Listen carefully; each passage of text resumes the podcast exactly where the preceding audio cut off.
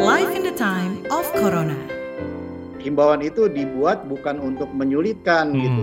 Maaf ya, nggak ada orang sampai mati kebekep karena pakai masker gitu, nggak ada ceritanya. Kenyamanan itu bukan buat kita sendiri, tapi kita pikirkan juga kenyamanan buat orang lain dan terutama keselamatan lebih penting. Life in the time of Corona. Halo, Anda kembali lagi mendengarkan podcast Live in the Time of Corona, podcast yang akan membantu kamu menavigasi hidup bersama dengan pandemi COVID-19. Bersama saya, Indra Saputra, yang akan menemani kamu di episode kali ini, yang akan membahas tema Ramadan tahun kedua masih bersama pandemi COVID-19. Sebelumnya, saya Indra Saputra bersama tim dari KBR mengucapkan selamat menjalankan ibadah Ramadan bagi kamu teman setia podcast Live in the Time of Corona yang menjalankan ibadah puasa. Mudah-mudahan tahun ini lancar puasanya ya. Dan seperti di tahun lalu, kita menjalankan puasa dalam situasi pandemi COVID-19. Namun, tahun ini situasi agak berbeda nih dengan adanya sejumlah pelonggaran aturan yang diberikan dan program vaksinasi yang sudah berjalan. Nah, bagaimana nih kita menjaga imunitas tubuh agar puasa kita tetap lancar meskipun di masa pandemi ini? Dan merujuk kepada pelonggaran aturan di Ramadan kali ini, bagaimana nih tips aman melakukan kegiatan ibadah di ruang publik seperti sholat tarawih, sholat idul adha, dan lain-lain. Semua ini akan kita bahas bersama narasumber kita yang sudah tergabung di episode kali ini. Ada Dr. Muhammad Fahmi Alatas, SPPK, spesialis paru konsultan Departemen Pulmonologi dan Kedokteran Respirasi FKUI Rumah Sakit Persahabatan. Halo Dr. Fahmi, apa kabar? Halo Mas Indra, kabar baik. Salam sehat buat semuanya. Salam sehat juga untuk dokter dan teman-teman di Rumah Sakit Persahabatan. Nah, kita kan sudah uh, bulan Ramadan di tahun kedua nih di masa pandemi ya. Tahun ini walaupun vaksinasi juga sudah mulai berjalan sampai sekarang juga masih tetap berjalan sejak Januari lalu, tapi kasus COVID-19 masih terus ada nih. Di masa pandemi ini, gimana cara kita tetap menjaga imunitas tubuh dan sebenarnya aman gak sih untuk berpuasa?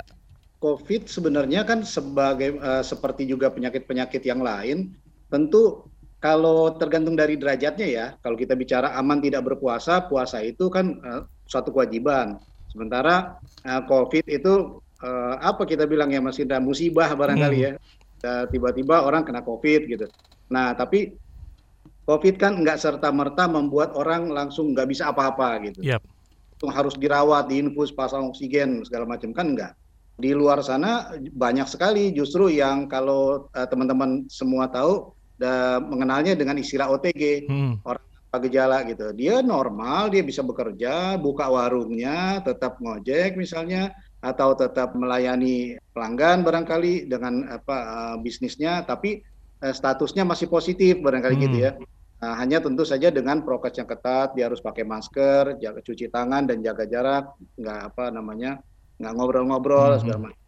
Justru malah mungkin banyak yang OTG-OTG di luar sana yang yang pada mereka itu kewajiban puasa saya kira nggak bisa ditawar tuh harusnya.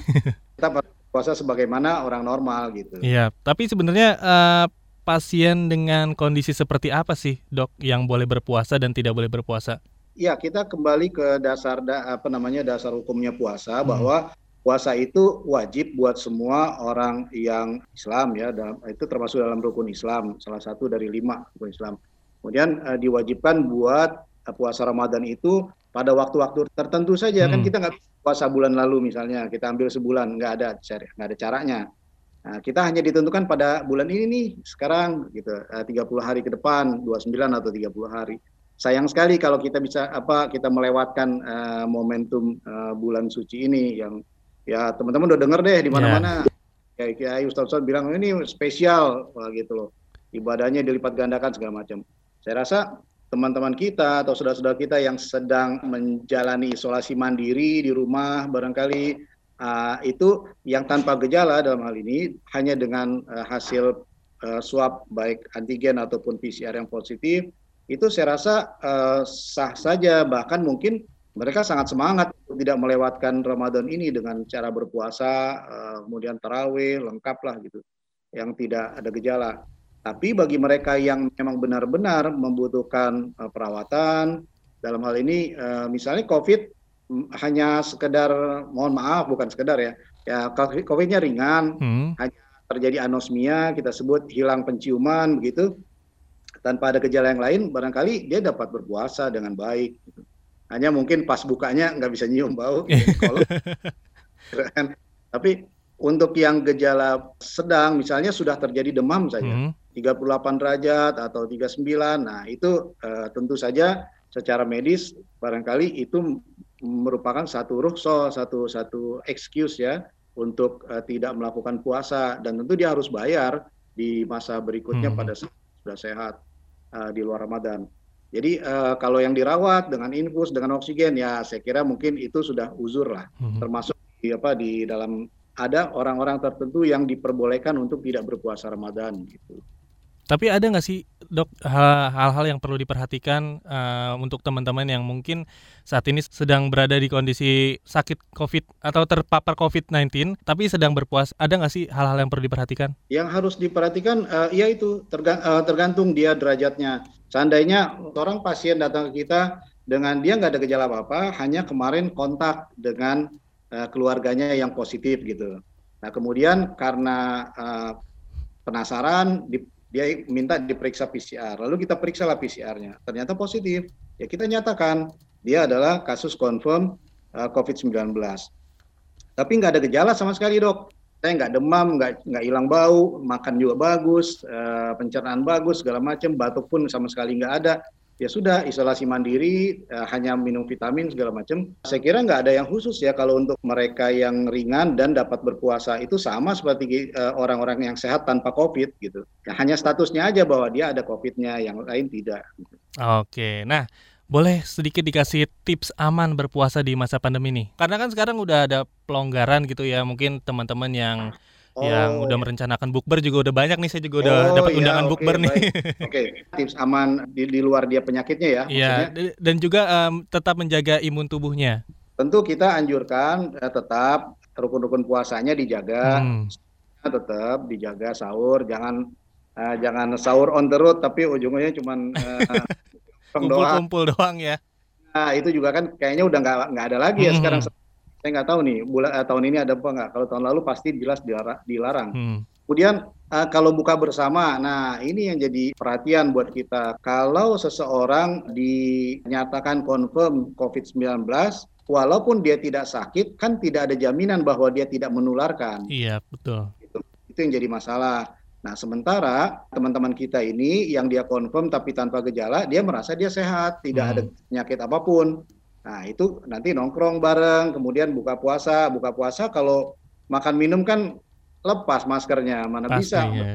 Karena itu yang jadi yang jadi concern buat eh, kita tenaga kesehatan. Jangan sampai nanti eh, tahun lalu nggak ada nih, nanti tahun ini malah ada klaster buka puasa. Wah, Hmm. Bahaya. Bahaya Iya. lagi ya. bahaya lagi nanti jadi masalah lagi gitu. Kita juga melihat pelonggaran ini eh, sekarang masjid boleh buka gitu. Hmm. Lalu dianjurkan untuk eh, sholat Tarawih di segala macam, sholat Idul Fitri. Nah tahun ini eh, masjid dibuka. Nah tapi mohon dilihat-lihat juga masjid itu eh, pengurus masjid juga harus melakukan eh, penerapan prokes yang baik. Hmm. Ya, ya seperti biasa kita tahulah menjarangkan saf, kemudian eh, apa ya men- menyediakan tempat buat cuci tangan di depan dan menghimbau jamaah harus pakai masker. Karena kadang-kadang yang bikin peraturan kita juga di masjid, yang ngelanggar kita juga Hmm. gitu. Yang datang jamaahnya nggak mau pakai eh, masker, nggak mungkin kan pengurus masjid bertindak sebagai stop, nggak boleh masuk masjid, dilarang. keluar." Itu isu besar lagi Hmm. nanti. Masjid ini menolak orang sholat, nah kan Aduh. repot itu berat buat kita. Saya sendiri ke masjid terus terang udah eh, apa namanya mulai eh, tahun ini kita mulai banyak Hmm. eh, di masjid sudah sholat Jumat rutin udah pasti. Kemudian sholat subuh berjamaah di masjid eh, kita coba. Tapi memang kita masih melihat ada beberapa jamaah yang kurang taat. Nah ini yang kita himbau buat teman-teman eh, KBR semua nih, teman-teman podcast di mana pun lah Anda berada. Mungkin bukan Jakarta aja, seluruh Indonesia barangkali. Tolonglah himbauan itu dibuat bukan untuk menyulitkan Hmm. gitu. Nggak ada loh orang yang maaf ya, nggak ada orang sampai mati kebekep karena pakai masker gitu, nggak ada ceritanya gitu. Jadi eh, ya tolonglah sama-sama kita membantu lah. Hmm. Jangan sampai nanti eh, dengan ma- jamaah tidak taat, nggak mau pakai masker, akhirnya ada yang confirm eh, COVID. kemudian menularkan, malah jadi klaster masjid, akhirnya masjidnya ditutup lagi. Itu yang kita jaga sama-sama gitu. Kenyamanan itu bukan buat kita sendiri, tapi kita pikirkan juga kenyamanan buat orang lain dan terutama keselamatan lebih penting. Ya, saling menjaga satu sama lain lah ya, Dok ya. Betul, betul. Kan udah dibilang uh, maskermu buat saya sebenarnya, hmm. masker saya buat kamu gitu. Saya pakai masker ini bukan buat saya, saya nggak nggak ada urusan sama hmm. kamu gitu. Tapi jangan sampai dari saya menular sesuatu ke yeah. kamu. Yeah. Kalau kita mau lihat sih sebenarnya masker itu intinya selain literasi barangkali itu empati gitu. Hmm. Kalau dengan literasinya orang tahu, tahu kok saya tahu manfaatnya tahu, tapi saya nggak mau pakai. Nah itu berarti empati barangkali perlu ditanamkan lagi. gitu. nah ini perihal kebijakan pelonggaran dari pemerintah nih, dok. Tadi kan uh, bukber juga boleh, Terus tarawih juga sudah diperbolehkan, sholat berjamaah di musola atau di masjid juga diperbolehkan. Kalau menurut dokter gimana nih kondisi seperti sekarang sebenarnya sudah aman atau belum sih? Kalau kita lihat dari uh, aturan yang dikeluarkan baik oleh uh, Dewan Masjid ataupun dari uh, Pemda sendiri di situ, kita melihat bahwa sebenarnya itu sudah dibebaskan gitu ya kira-kira dilonggarkan mm -hmm. tapi dengan pesan bahwa dilonggarkan secara bertanggung jawab kira-kira Mas Indra jadi eh, boleh sih silakan sholat di masjid gitu berjamaah, tapi tolong jaraknya tetap dijaga gitu. Tolong eh, eh, nggak uh, uh, perlulah salaman-salaman, cipika-cipiki hmm. gitu setelah sholat gitu.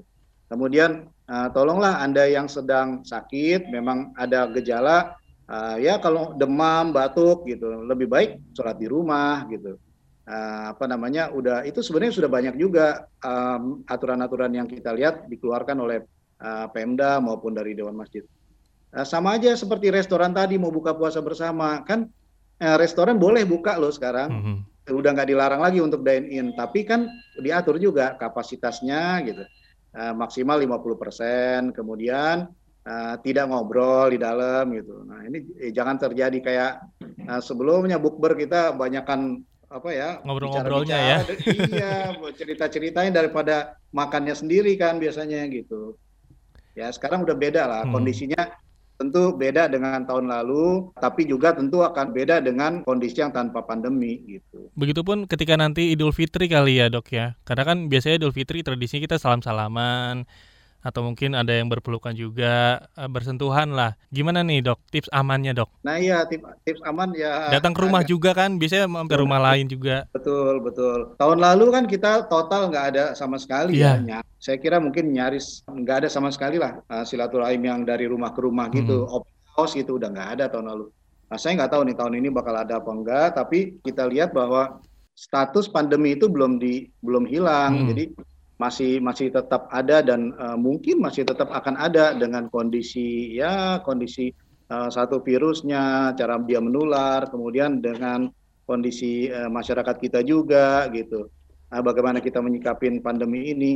Uh, saya kira buat amannya tetap prokesnya dijaga juga. Barangkali agak sulit ya kalau kita bilang uh, ya berkunjung hanya ke keluarga inti saja gitu. Hmm orang-orang tua kita yang kita tahu dan kita juga tahu kondisi kita. Kita nih nah, kita sudah di swab misalnya atau kita benar-benar terjaga negatif. Itu pun juga kita juga nggak bisa jamin bahwa seseorang yang tidak ada gejala itu pasti tanpa virus gitu. Itu nggak ada jaminan. Apalagi tetangga-tetangga yang misalnya mau datang ke rumah kita gitu ya dok ya. Kita nah, juga nggak bisa mau nolak juga agak gimana gitu ya? Mau nolak juga nggak bisa uh, nanti dinilai ekstrim sekali. Tapi uh, saya kira mungkin situasinya bisa disikapi lah, hmm. dimodifikasi lah. Uh, bagaimana caranya supaya tetangga tidak tersinggung, tapi juga uh, prokesnya nggak ambiar gitu. Betul. Jadi uh, tetap masker mesti dipakai gitu. Yeah. Barangkali ya kalau memang kita melihat bahwa ini sepertinya tetangga kita barangkali mohon maaf kurang mampu barangkali hmm. untuk menjalankan prokes gitu, ya kita yang sediain lah maskernya yeah, di depan pintu gitu kan. Tolong silakan diambil maskernya, hmm. barangkali ya selain sedekah juga kita menjaga kita dan dia gitu. Dan siapa tahu bisa menginspirasi tetangga-tetangga yang lain ya dok. Ya, jadi semuanya taat prokes ketika lebaran. Betul. Nah di tahun ini kan vaksinasi sudah mulai dilaksanakan secara bertahap nih dok. Uh, sebenarnya aman gak sih menerima vaksin ketika berpuasa?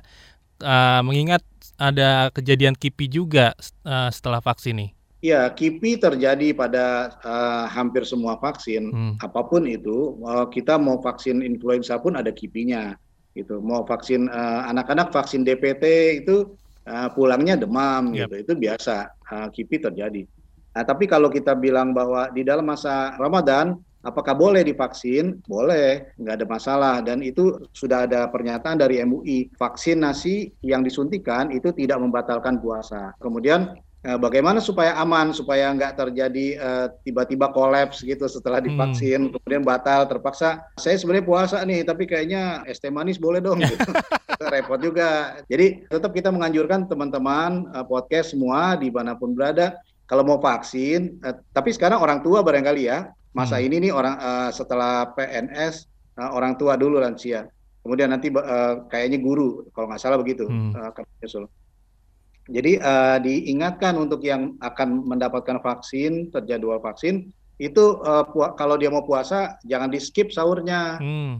itu sahur tetap harus makan, harus harus energinya harus tetap ada gitu. Kemudian eh, ini kan eh, bulan Ramadan, jadi kalau memang mau vaksin dan dia juga punya kegiatan lain, misalnya si bapak eh, sudah pensiun tapi masih ada usahanya gitu, eh, buka toko di Hmm. mall atau apalah, atau eh, ibu habis vaksin mesti jaga warung misalnya. Ya itu kita minta tolong eh, setelah vaksin istirahat dulu aja Iya. Kalau bisa. Jadi setelah vaksin mungkin hari itu libur dulu lah satu hari untuk antisipasi. Jangan sampai terjadi setelah vaksin kecapean, Hmm. kelelahan, kemudian kolapsnya karena capek gitu. Apalagi kan vaksin ini masih ditanggung oleh pemerintah. Jadi belum ada vaksin yang berbayar, belum ada pilihan gitu. Saya mau vaksinnya di sini aja besok hari Minggu nggak bisa. Saat ini vaksinnya masih terjadwal ditentukan. Tentu di saat itu ada bukan kerumunan sih ya ada ada antrian Hmm. panjang gitu ya. Uh, mungkin me- membutuhkan waktu yang cukup lama. Nah itu juga butuh energi kan yang harus disiapkan. Jangan sampai nanti menunggu vaksin dari jam 8 baru disuntik jam 12 habis Waduh. vaksin teler. Ternyata Kecapean. kecapean berdiri gitu. Nah seperti yang uh, kita lihat sebelumnya kan. Banyak orang yang ngantri sampai berdiri gitu banyak. Terakhir nih dok, eh, mungkin ada imbauan untuk masyarakat eh, agar Ramadan tahun ini lancar puasanya dan meskipun eh, masih bersama pandemi COVID-19 nih. Mudah-mudahan eh, kita bisa menjalankan ibadah Ramadan ini seperti Ramadan-Ramadan yang sebelumnya. Semoga. Nah, tentu Amin. saja yang menjadi beda sekarang tergantung dari sisi mana kita melihat, Mas Indra. Jadi Hmm. kalau kita melihat kata orang bule sana ya, Hmm. kalau kita ngelihat sesuatunya dari sisi negatif, udah habis aja negatif aja semua. Wah ini konspirasi lah, ini menyulitkan lah, memper inilah, mau apa pokoknya macam.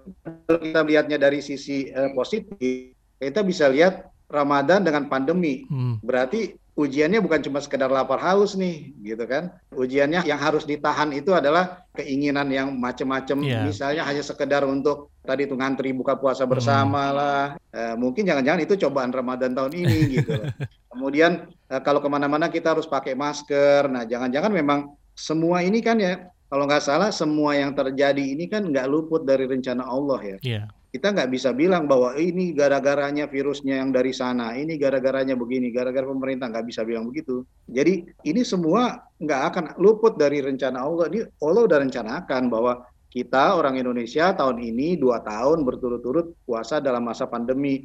Kira-kira nah, kuat nggak nih Hmm. kalian nih, kira-kira gitu kan, barangkali. Ya jadi dalam masa pandemi ini mungkin kita bisa kontemplasi lah. Keren amat bahasa ya. Apa ya merenung gitu ya. Kita mesti merenung bahwa kenapa ya sampai Allah Allah, Allah kasih kita ini Hmm. Ramadan dua kali dalam kondisi yang begini gitu loh. Jangan-jangan memang Allah me- memberikan satu cobaan yang pasti kita kuat, nggak mungkin kita nggak kuat. La yukallifullahu nafsan illa wus'aha kan gitu. Hmm. Allah memberi kita cobaan nggak mungkin di luar kemampuan kita. Kita mampu kok. Jangan-jangan ini tempaan buat kita gitu. Sehingga nanti kalau kita keluar dari Ramadan tahun ini, Ramadan tahun depan, insya Allah amin kalau kita panjang umur, Amin. bertemu dengan Ramadan tahun depan, eh, yang sudah mungkin sudah bebas dari pandemi, kira-kira gitu. Amin kita, amin amin. kita akan berpikir bahwa Iya, heb- enak juga ya. Bukan mainnya dulu kita ngalamin dua tahun berturut-turut loh. Ramadan jarak jauh-jauh, saf aja pakai apa lencang kanan lencang Iya, kiri, gitu kan. kemudian pakai masker ke mana-mana gitu. Wah tahun ini udah enak. Alhamdulillah, mudah-mudahan amin. Saya sih berharap kita semua, eh, terutama tenaga kesehatan, kemudian pelayan masyarakat di mana pun berada, dan juga teman-teman, termasuk yang di rumah, yuk kita anggap bahwa Ramadan tahun ini adalah eh, tahun yang penuh keberkahan gitu. Amin. Insya Allah. Mudah-mudahan Allah akan memberikan banyak sekali keberkahan buat kita semua uh, cobaan itu uh, nggak akan hilang, udah pasti. Kita hilang dari pandemi nanti ada cobaan lagi, lain lagi. Namanya juga manusia hidup gitu. Kalau ada cobaan uh, dicobain aja lah ya dok ya. Cobain aja. Kenapa sih? Eh, kenapa kita nggak mencoba menjalani ini dengan uh, apa adanya? Ya udah gitu. hmm. gitu. Mau ngapain? Mau ke mana kita? Emang udah udah kondisinya pandemi kayak begini ya udah jalanin aja sambil tentu buat teman-teman semua yang berpuasa uh, saya ucapkan selamat menjalankan uh, rangkaian ibadah puasa dan perbanyaklah doa mudah-mudahan dan jangan lupa uh, doa anda selipkan juga lah doa buat kita kita orang yeah. yang ada di depan-depan sini gitu. Amin amin mudah-mudahan puasa tahun ini puasa terakhir bersama pandemi ya dok ya tahun amin, depan kita umur amin. panjang bisa Ramadan bebas dari pandemi.